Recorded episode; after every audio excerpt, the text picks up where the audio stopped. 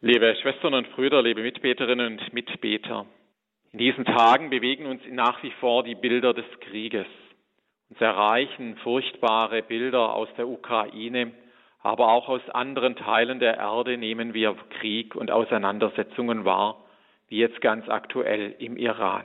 Wir spüren, dass wir gerade in einer sehr herausfordernden Zeit leben. Menschen sind aus der Flucht. Ganze Sicherheiten, die wir, die wir uns gewöhnt haben im Bereich der Energie und auch vielleicht der Lebensmittel, sind nicht mehr so sicher. Wir stehen vor einem durchaus schwierigen Winter und merken, dass auch in unseren Gesellschaften, in unseren Gemeinden, auch in Familien es zu Diskussionen, Streit und Auseinandersetzungen kommt. Das ist durchaus immer so der Fall, wenn schwierige Zeiten anstehen, wenn Menschen spüren, dass die Sicherheiten, die ihnen lieb und teuer geworden sind, so nicht mehr vorhanden sind. Wenn wir heute in die Lesung des Apostels Paulus im Brief an die Epheser schauen, dann greift er genau eine solche unsichere Situation auf und versucht der Gemeinde damals in Ephesus und im übertragenen Sinne auch uns heute einige gute Empfehlungen mit auf den Weg zu geben. So schreibt er im Vers 14, Seid also standhaft, gürtet euch mit Wahrheit, zieht als Panzer die Gerechtigkeit an und als Schuhe die Bereitschaft, für das Evangelium vom Frieden zu kämpfen. Und ein paar Worte weiter, hört nicht auf zu beten und zu fliehen.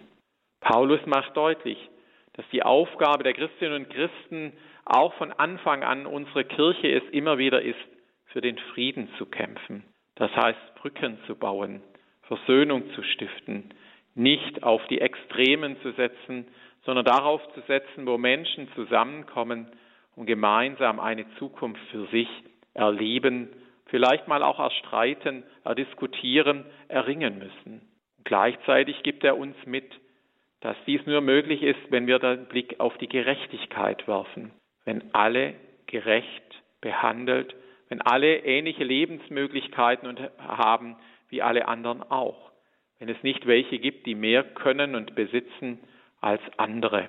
Und er legt uns das Gebet ans Herzen, hört nicht auf zu beten und zu fliehen.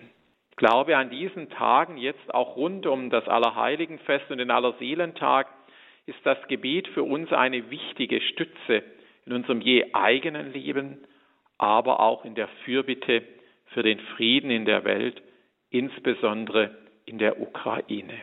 Ich möchte Sie einfach einladen, immer wieder neu um diesen Frieden zu beten. Ich möchte Sie einladen, an verschiedenen Orten zu Gott zu fliehen, dass er die Herzen der Mächtigen öffne, damit sie Wege der Versöhnung und des Friedens aufeinander zugehen. So möchte ich auch meinen Impuls heute mit einem kleinen Friedensgebet und dann mit dem Segen schließen. Herr unser Gott, es ist Krieg. Wir sind fassungslos. In Verbundenheit mit vielen Menschen fliehen wir zu dir, damit Frieden sich ausbreitet, damit Menschen in Hoffnung leben können, ohne Angst vor Bomben und Granaten. Gib denen Weisheit, die um Frieden verhandeln. Sei bei den Menschen in der Ukraine, sei bei allen, die Angst haben und um ihr Leben fürchten. Schenke Frieden, Gott, der Ukraine und allen Menschen auf der ganzen Welt. Und so bitten wir jetzt um Gottes Frieden und seinen Segen für uns und für all die Menschen, mit denen wir uns jetzt in dieser Stunde in ganz besonderer Weise verbunden wissen. Der Herr sei mit euch. Und mit deinem Geiste. Und so segne, begleite und beschütze euch der gute und der treue Gott, der Vater und der Sohn und der Heilige Geist. Amen. Amen.